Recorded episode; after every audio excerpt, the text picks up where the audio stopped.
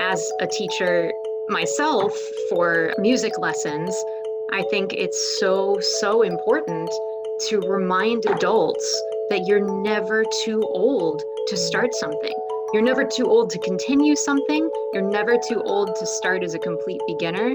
I love teaching adult students.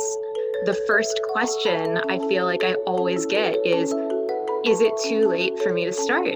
Time and time again. So, society is putting this idea into people's heads over and over again. And I think that it's it's not just from a point of view of even starting something new, but just even just the idea that you're you're always too old. You're getting older, you're getting too old, you're going to be old is just this constant thing we hear in society. And I think it's really sad because my adult students are tremendous. They're amazing. Every lesson they come in 150% focused because they're making the time for this in their busy schedules. They're paying for it. They are deciding that this is what they want to do. And I'm not saying that children can't be super driven and focused because, of course, they can be. But there's a big difference between your parents telling you you're going to go to your lesson now and you being an adult person with a job and hobbies and maybe a family or whatever, being busy and deciding I'm going to make time for this. Mm-hmm. Hey, dancers, welcome to the show. I'm Julie, and I'm your host today on this episode of Broche Banter. I both own and teach at Broche Ballet, a virtual ballet school just for adults. Join us as we explore all things adult ballet. Today on the show, I chat with Kara, a Celtic singer and musician who also shares her love of traditional Celtic arts with her many adult students. She also started ballet a few years ago and is about to get on pointe for the first time. We connect on so many levels as teachers of adult students about the notion of it being too late or of a person being too old, and how we can really express ourselves in the arts at any age. It's really a touching conversation, and Kara's kind and passionate soul will absolutely encourage you to chase your dreams, whatever they may be. Enjoy! Welcome to the show, Kara. I'm so excited to have a chance to chat with you today. What fun to be able to sit down together. Oh, yeah, I'm so been looking forward to this. It's going to be so much fun. So, I am a vocalist and I also play the fiddle, which is just a violin. I get asked that a lot, so I feel like it's always worth mentioning. Fiddle and violin are the same instrument. Um, you will typically hear people in folk music, any kind of folk music, call it a fiddle, whereas violin is typically more going to be assumed that it's a classical or an orchestra type of musician, maybe jazz. You know, not always, everyone's different, but definitely in the Celtic world, you play fiddle. You'd very rarely hear someone say, "Oh, I play Irish violin." No, you you play fiddle. Um, I play also a little bit of tin whistle and uh, am learning to play a very, very unusual medieval instrument called the hurdy-gurdy, which is a, a crazy thing to obtain. Basically, you can't get them ready made. Someone has to build them for you. There are only like a couple people in the world who make them. So it's very interesting. Have you always um, so you mentioned you've been performing since you were a kid. Did you start all of these things when you were a kid? I know you, you started the, what was it called again? The uh, medieval instrument. You started that now. Yeah, I started that just just recently, the hurdy-gurdy. Hurdy-gurdy. I, so I guess the backstory um, that probably brings it all together is that my father is a professional musician and has been since he was a teenager. So I grew up basically uh, he has a recording studio as well. So I grew up being in the recording studio with my dad um, from the actual time I was a baby because there are home videos to prove this. Um, home videos of, of tiny Kara like playing on the keyboard with my dad. and my mom in the background being like, let the baby sleep. Um, so my father's background is actually more in like 60s and 70s uh, kind of alternative rock. Uh, he played a lot of like King Crimson, Procol Harum, a lot of like British bands, kind of like almost psychedelic, like alternative rock. He was a Hammond B3 player, um, which is awesome because I do actually, we were talking the other day about pop music and me saying I don't listen to it at all.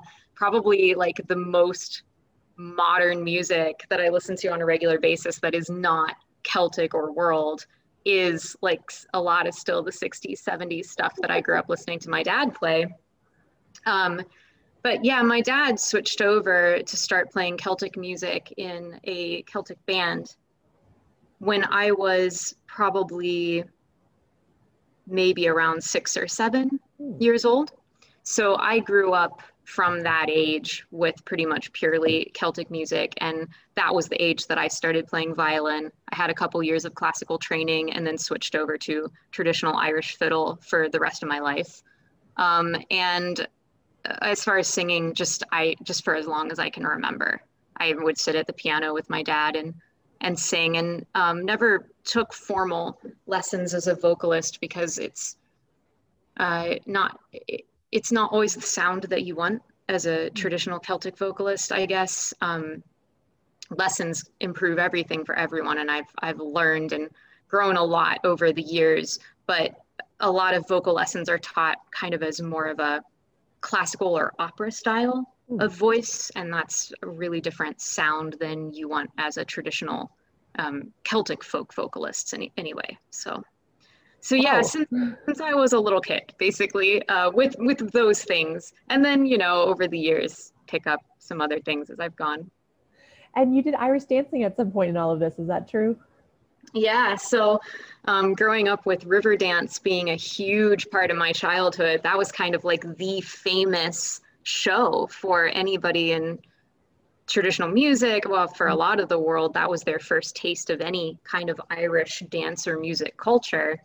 I was absolutely obsessed with Riverdance um, and with Irish step dancing from a young age, but pursuing the musical faction of it so much, um, I only really had like little bits of lessons here and there. Sometimes we we play like a lot of Irish festivals and things like that. Sometimes there I'd get little bits of uh, lessons or workshops.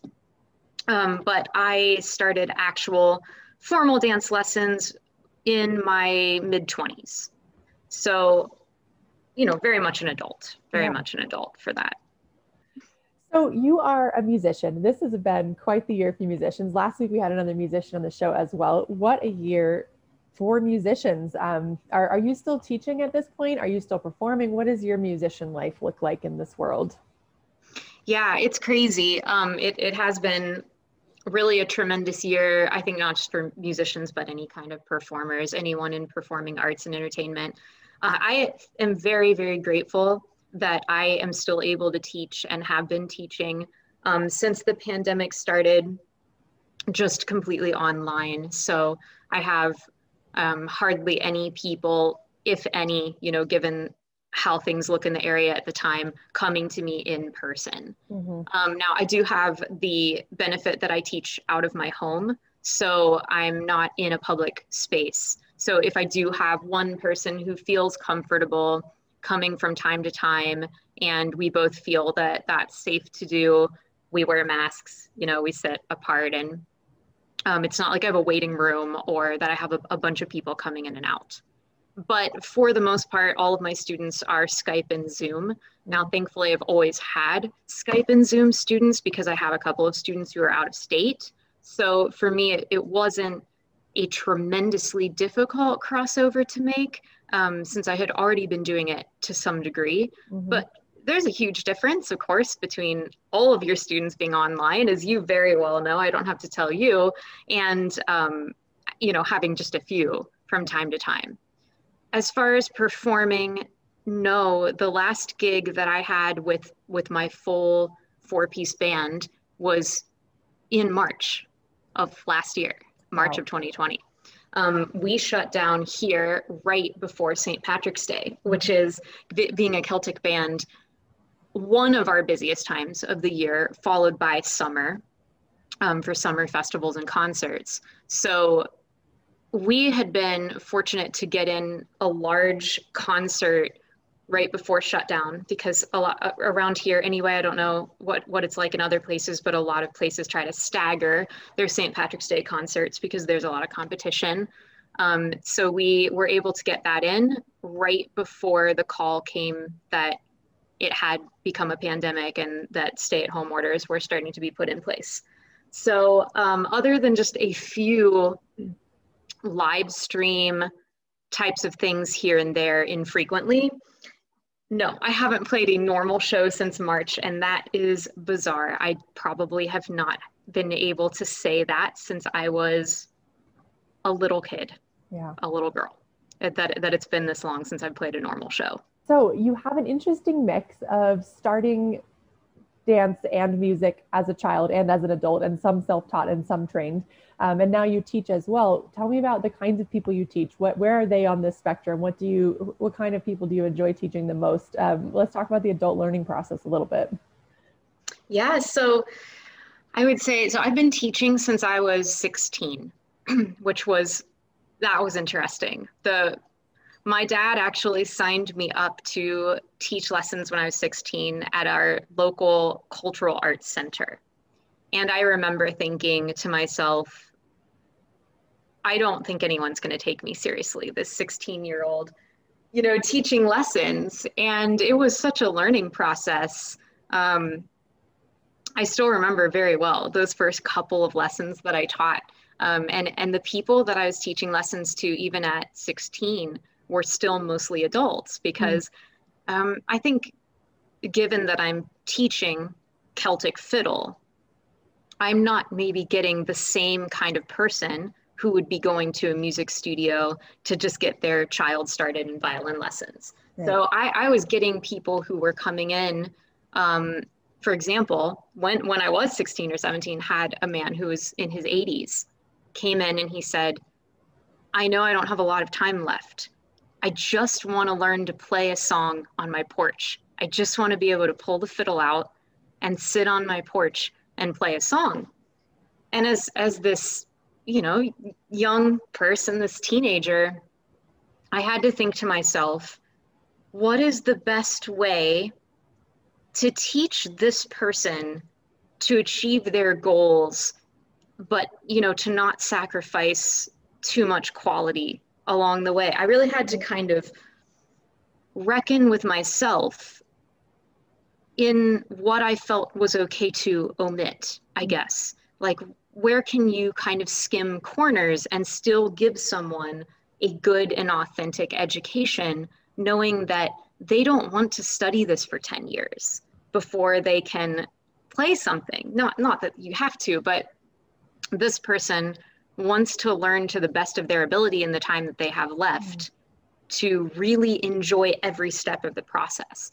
And even though it was a long time ago, I've never forgotten what that felt like. Mm-hmm. And really, that man, I wish I could remember his name, was just, he was just a star. I mean, he was just a blessing, especially as someone who was still really young, to have a person come in and say, This is so important to me. This is my goal can you help me get there? I felt a lot of gravity in that situation as a teacher.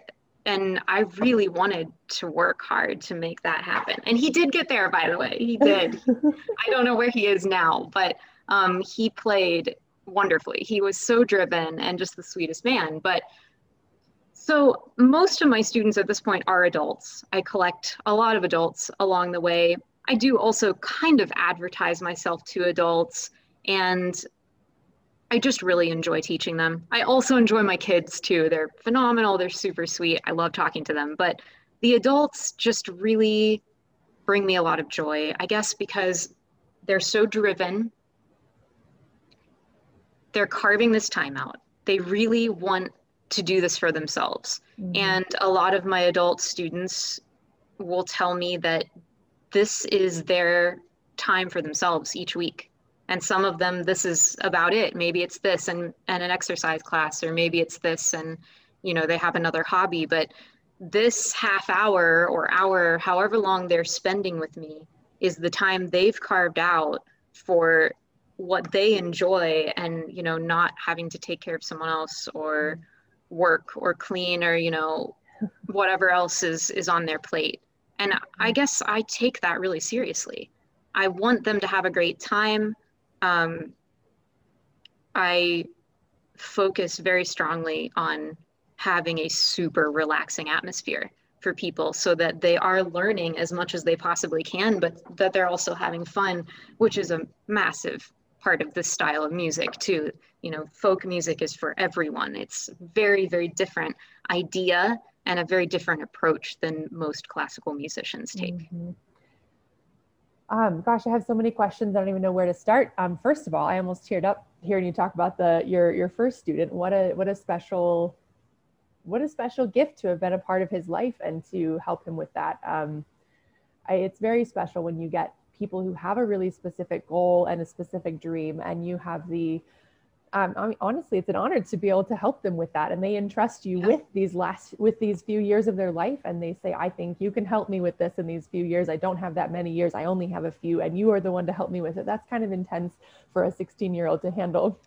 Um, even for, you know, a 30 year old to handle, that's kind of intense, but a yeah. very, a very touching story. And I think it's very, um, it's so true. The points you bring up about the goals of an adult learner. And the goals of an adult learner, um, you know, in the ballet context are probably similar comparably to his goals, where they want to feel pretty, they want to feel graceful, they want to feel free, they want to express themselves. They, they want to know the basics of the classical technique and how to do it well. They don't want to go make a fool of themselves, but then again, they're not looking to spend eight hours a day learning this and they want to still achieve some of those goals. So, how do you structure a program that gives them what they need technically, helps them feel the actual experience of it, but more quickly gets them to those expressive goals? Whereas kids, they don't really allow you to have those expressive goals until several years into your training. But as an adult, we really want to express ourselves from day one. That's why we're here. It's an outlet. It's it's very different than the process of making a kid sit there and do the same thing over and over again for five years before they can play. Yeah, absolutely.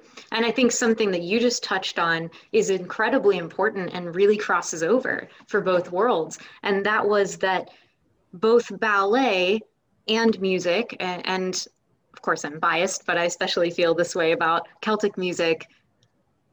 A lot of times people getting into it, they want the whole package. And what they want is for that art form to transport them to something else. Mm. You know, a lot of the people who are coming to me wanting to play Irish or Scottish music have that ancestry in their background and they want to mm. connect to it. And of course, it's a beautiful culture all around. It's a beautiful culture of mythology, a beautiful culture of dance, a beautiful culture historically.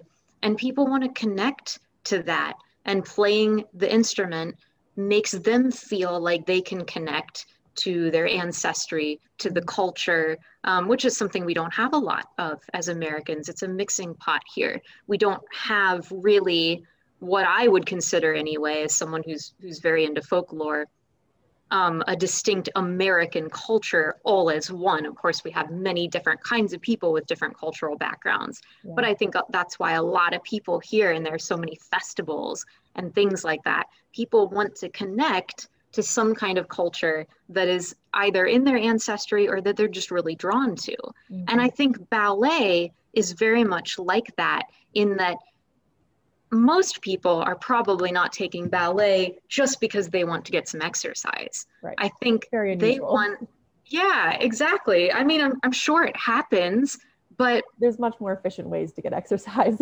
yeah, for sure. I think people are taking ballet because they at some point in their lives have had a dream that they could feel like they were on stage in the nutcracker mm-hmm. or they whether they actually do or not could envision themselves in a tutu yeah. and you know being graceful and the entire aesthetic that goes with ballet that it's it is beautiful because i find it super beautiful as well and I, I think people want their hobby to be transforming. Mm-hmm. And I think they want it to be imaginative and to take them someplace else for a little while. And that's why we as teachers, if if you really care, which I know you do and I know I do and I know a lot of other great teachers who do, you want to give people that experience because you know how meaningful it is to you yourself. Mm-hmm. Yeah, it's so true.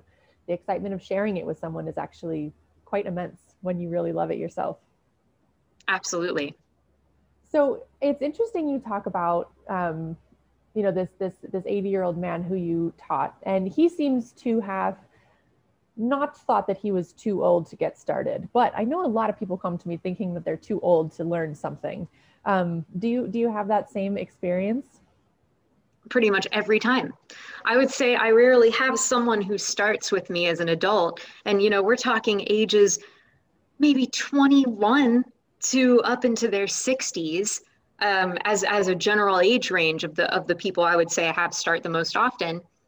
And the attitude is no, no different for the people in their 20s than it is for their 50s. They, the people in their 20s still think that they're too old and will ask and probably just about every inquiry that I get starts out with, I know I'm old to be starting, or maybe I'm too old, or I don't know if you accept adult students, or I don't know if there's any hope for me ever.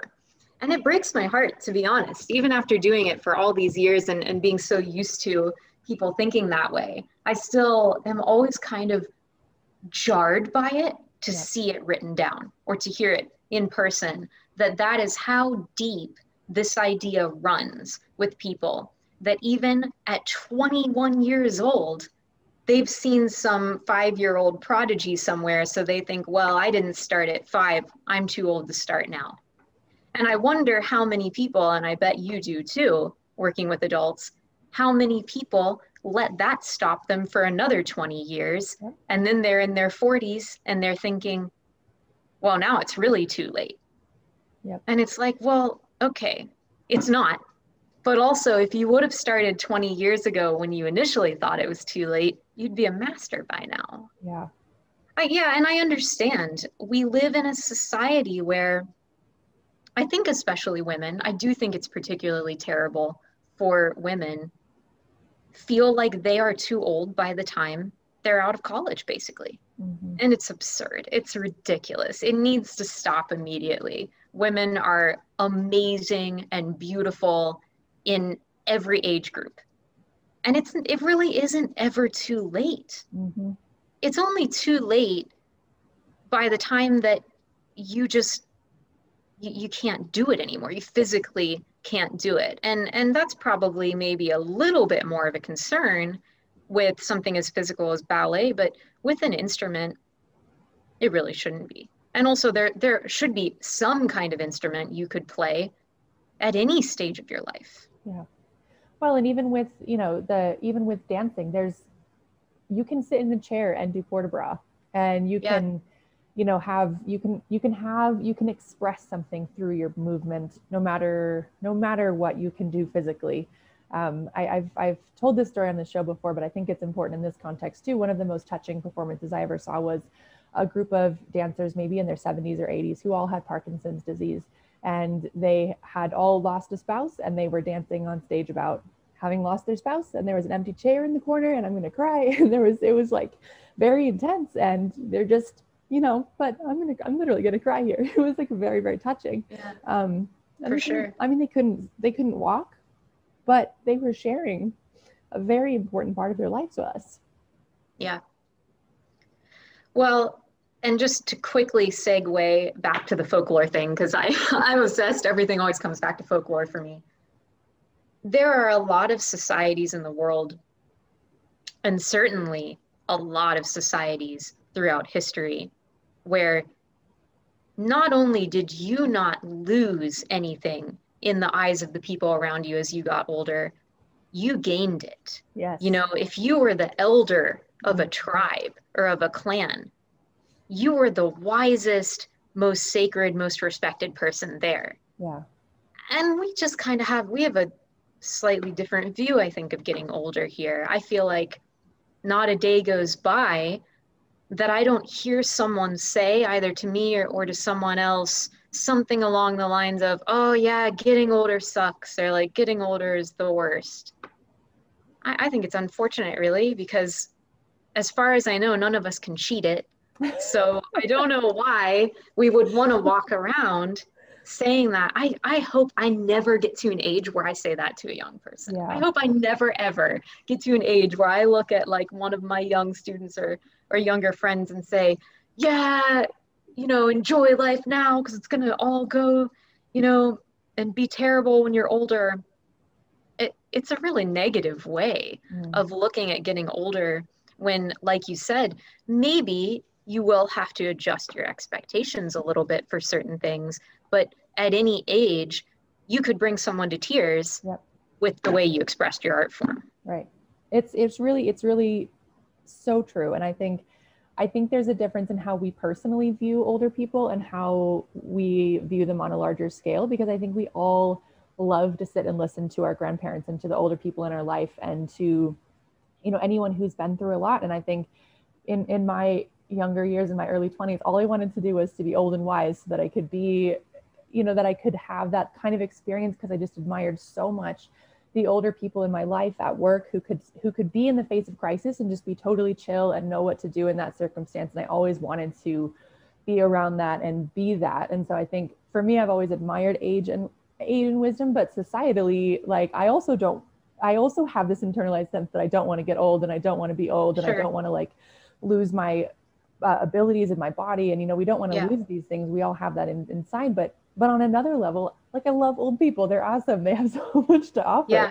and it's incredible i agree and i completely relate to that i mean i i'm not going to be a hypocrite about it i also don't particularly look forward to getting to an age where i lose certain abilities yep. but um i try not to let that affect the way I live my life. Yeah. I, I don't see any point in dwelling on it. And you um, get new abilities. You get you get new abilities. You get new wisdom. You get new um, maybe better in some ways. I mean, I don't know. Yeah. like there's a lot of things about being old that seems pretty cool. Like maybe stuff doesn't faze you as much. Maybe you're more self-assured and more confident. And you know, there's all kinds of things that you get. Certainly at 30, I feel a lot better than when I was 20. So it's, yeah, for same, same. Absolutely. I, I feel the same way. Yeah, for sure. So I have one more topic, one more point I want to ask you about in this whole too old thing, which is interesting because there's many areas where we don't where we don't have this. I feel like for whatever reason, music and the arts has this too old thing, but like no one's wondering if you're too old to start running. No one's, I mean, you like people are doing that all the time. No one's wondering if you're too old to like be promoted to manager at work, which is an entirely new skill set that you would be learning at work um, you know, when it comes to having kids, we're getting, we're okay with having kids older and older. And that's, you know, you, you have your career, then you have kids. And that's an entirely new endeavor that you're willing to start at the age of 30 or 40. Um, right. That's going to take you 20 years to figure out, right? The, like we're, we're like so open to other things that'll take us 10 to 20 years to learn, but we're so not open to music and arts, which is going to take us 10 to 20 years to learn. I don't understand. Do you, what do you think about that? I think part of it is just a stigma that has gotten attached, um, maybe promoted by people being exposed to videos of very young people who are, you know, really unusually good, even at what they do, prodigies. Hmm. I don't know. I, I think that's part of it. Yeah. Um, I think that people believe that if this like I said before, like if this five year old kid is a prodigy at something, then why should they bother? Right. But of course, the funny thing is, that doesn't change at any age. I mean, here in my 30s, I'm surrounded by people, by peers who are much better than me at everything mm-hmm. of all ages, kids and adults. And, and actually was from a young age because being, I started playing out like playing shows professionally when I was um, really young. I mean, probably 12, I guess, 12 or 13. I started playing shows with my dad. And I was, I played with people who were all much older than me. I was playing with people who were generally in their 40s, you know, and up when I was a little kid. Mm-hmm. So I felt like, honestly, terrible all the time. I felt like I was awful you know i didn't feel like a like a child prodigy or i didn't feel like i was really good because i was a kid and had all this time ahead of me to learn mm. playing with these adults i felt like i was terrible because i was a kid who was still trying to learn things playing with people who were masters in their field yeah. who were you know getting closer to being like middle aged and had all that lifetime of experience mm. under their belt so i grew up very very humble i hated listening to myself. Oh. I, there were many times that i was in tears when i had to you know when you when you record something you listen to like a 10 million mixes of what you've recorded and I, I hated it. I hated listening because i was like i'm terrible. I'm just a little kid. These people are all really good. Yeah. so it's funny to me because i wonder if I'm sure that there there are some of these, you know, really little kids out there who are like, yeah, we're fantastic at what they do. But I also think there are a lot of kids who these adults are looking at being like, wow, that kid's amazing. I shouldn't even bother starting. And the kid's like, dude, I've only done this for like 2 years, like I'm not good. I need like a lifetime of, of study ahead of me, you know? And I, I don't know. I, I think it's kind of funny in a way. Um, but I think people are afraid to start dance and music because they feel like there's a time limit on it. Mm. I really don't know why with music. I, I think that's probably very much like a pop music type of thing. You know, you've got to be, you have to be like on the Disney Channel, right? You have to be like 20 years old and um, you have to look a certain way. And, and that's very much pop music thing that, that really doesn't exist in traditional music, you know, and, and really even in a lot of other kinds of music as well. But most people are exposed to pop music. So that's that's how they are always going to think of music is you have to be like a 20 year old, very attractive Disney Channel star in order to make it. So if you're 45, it's too late. Right. Well, okay, it might, I don't know, maybe it's too late to be a, a Disney Channel pop star, star, but it's most certainly not too late to learn music and I can guarantee no one cares. Um, but but with ballet, I would guess, and I'm sure you're much more enlightened on this than I am. I, I think probably people think the same thing that it's very physically demanding, and that they know that your chances of having a professional career are very slim after a certain age. So I suppose they think, well, why would I even bother starting? Then it's too late. But then the question is, well, what is it too late for? Yeah, clearly it's not too late for um, thinking about getting up onto pointe, which I know is a huge issue amongst people. Because when I started ballet, which I've done ballet off and on throughout my life in, in little spurts, but when I seriously started again about three years ago, I was like, oh yeah, I don't think like adults can probably do pointe because it had never been mentioned to me that it was an that it was a possibility. So I mm-hmm. also was affected by that idea of yeah, I guess probably adults can't do that or like I you know my feet are not very good for it. I'm sure you have to have like really certain feet and all of this stuff. But I guess I never thought to myself, oh, I, I couldn't get strong enough to do it or, you know, I couldn't I couldn't become decent at it. But again, it's it's back to what we were talking about, those expectations. I wasn't going into it thinking, yeah, I'm gonna be a professional at this. Not not that I, you know, I'm sure there are opportunities, yeah. even if there aren't a ton. I'm sure there's something, but I wasn't going into it with like, oh, I'm going to try to join like a professional ballet program. I just wanted, I just really enjoyed it, and I just really wanted to do it. And so maybe that's the heart of it. Right. You know, we should be telling everyone do you just really enjoy it and want to do it? Then don't worry about getting to a certain point. Like right. the only guidelines out there really are the ones you're setting for yourself. Mm-hmm. It's really the crux of it, I think, because I, there's a difference between making it to the Olympics and enjoying something, right? Like it's too late for most people to make it to the Olympics, even when they started at a young age. Like five people get to go to the Olympics, and like five people get to be professional pop musicians, and like five people get to be professional ballet dancers at the New York City Ballet. So even if you started at a young age, the chances that you make it to the literal half a percent to the top is actually next to none for any for anyone. Someone yeah. makes it there. You can work hard and get there. There's so many factors into it. Not that you can't do it, but like the number of people who actually have that chance is very low to begin with because there's yeah. so many of us who want it in so few spots. But that doesn't mean that there isn't a massive pyramid of people who are just like enjoying the heck out of it, performing at their church, performing at their local community, performing in a, in a ballet company with adults, making their own company, making videos on the internet. Like there's not, there's a massive pyramid below that tiny percentage of people who are willing to sacrifice their life for this art form. And that's that's what it would take to get to the top. And most of us, I'm not willing to do that. I, am not mm-hmm. willing to do that. I've I faced that choice in my early 20s where I kind of harbored the idea of going pro and then did some training programs and was like, nope, this isn't I have way too many differing interests. There's no way I can be single-minded, and that's what it would take to get there. And but I just love the heck out of it, and there is place, there's room for just loving the heck out of it. You don't have to need, you don't have to be in that half a percent at the top to love the heck out of it and, and make your life more fulfilling.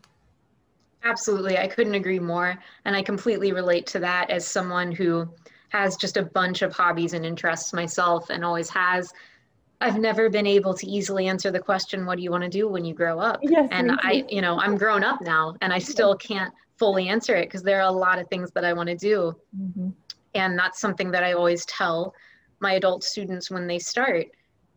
You know, what are what are you wanting to get out of this? Because you're the only one who's going to put a limitation mm-hmm. on yourself. Mm-hmm. You know, for me, I knew from a young age that I didn't just want to be a musician. Now, as I get older and older, that is how I think of myself first and foremost. You know, that that's that's how I describe myself. That's my job. But that was never the only thing that I wanted to be. I went to college for ancient history and folklore. I mean, I, I didn't go to school for music. I never wanted to. I'm glad. I don't regret that. I think I think I would have hated it. But I always wanted to foster a bunch of different interests. And I'm really grateful that I've found a way to kind of bring them all together in my life. Um, there's a lot of crossover with my interest in folklore and with folk music. Of course, it goes hand in hand. I don't know that I foresaw that when I was a kid or that I ever would have thought of it. I remember being really little and wanting to be a teacher. My mom is a teacher.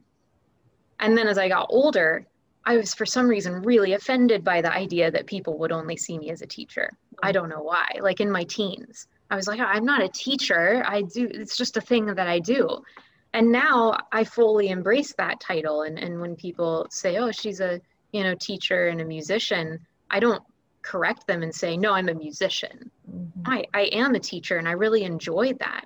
It's become a, a big part of my identity and is one of the most fulfilling things that I do in everyday life. And as much as I miss performing, um, I get so much joy out of being able to at least help other people discover something that they might love.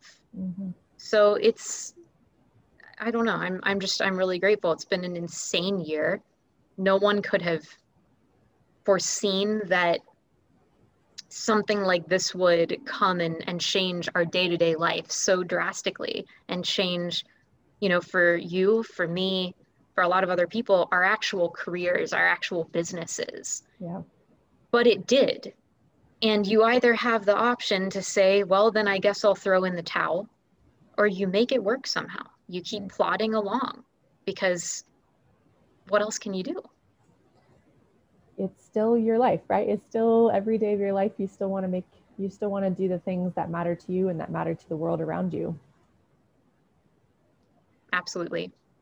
So it's funny, we, we talked very little about ballet, but we talked all about ballet at the same time, right? Because the, these issues that, that we face as adult learners in general are universal, I think, throughout the arts, um, throughout, throughout all of this, where um, you know, we just we feel like it's too late. We feel like our life is passing us by. We feel like all these things, but really, this is this is now is always now is the time. Now is the best time. Um, I, I usually finish with some ballet related advice, but I want to finish with general advice. Um, what is why we've talked a lot about it not being too late for adults and them taking the time for themselves. Why is it important for adults to bother to take them time take time for themselves to do something that someone might see, see as frivolous of learning how to point their toe better or learning how to you know play an instrument. Why why does that matter? Why should we take the time for that? Well i think going back to what we were talking about earlier i think it's meditative. I think it's transformational. I think that adults are told as they get older that it's not okay to imagine anymore that imagination is for children but of course, anybody in the arts, you know, is going to laugh at that because you think like movies are being written without imaginations. You think dances are being choreographed. You think music is being made. All these people are using their imaginations and their creativity to do that. But I think that for a lot of adults, especially depending on where they've grown up, um, what kind of careers they have ended up in, maybe even what kind of family they're surrounded with, creativity is almost discouraged. Mm. You know, you're told to, and I really hope this changes. I, I see this changing a lot with the younger generations that I spend time with. And, and I think that it will change. And I think that's fantastic. But I think that that for some people, and especially maybe for certain age groups of people, there's this idea that life should be very serious. Mm. And, you know, you need to do your duties, you need to complete your routine, you need to make money. Um, of course, we do all have to live. we do all have to make money to live off of to some degree. But, but I think there's maybe in certain generations there's a real focus on that. That like the most important thing is that you have a steady job and that you can do all of these things that are, that are expected of you as an adult in daily life. Um, you know, hashtag adulting. Um, and to, to choose a hobby is to choose to make time for yourself. And I think, personally, I think it's to choose to make time to imagine something else, to imagine something outside of the, the life that you're currently living. Um, maybe that's getting a little bit too outside the box. I don't know but but that's how i see it i think for a lot of my students who again are, are coming to me to learn folk music and to also learn about the culture and to kind of connect with the culture they come in maybe inspired by a show like riverdance or maybe inspired by a movie or even just inspired by going to ireland which is one of the most magical places in the world.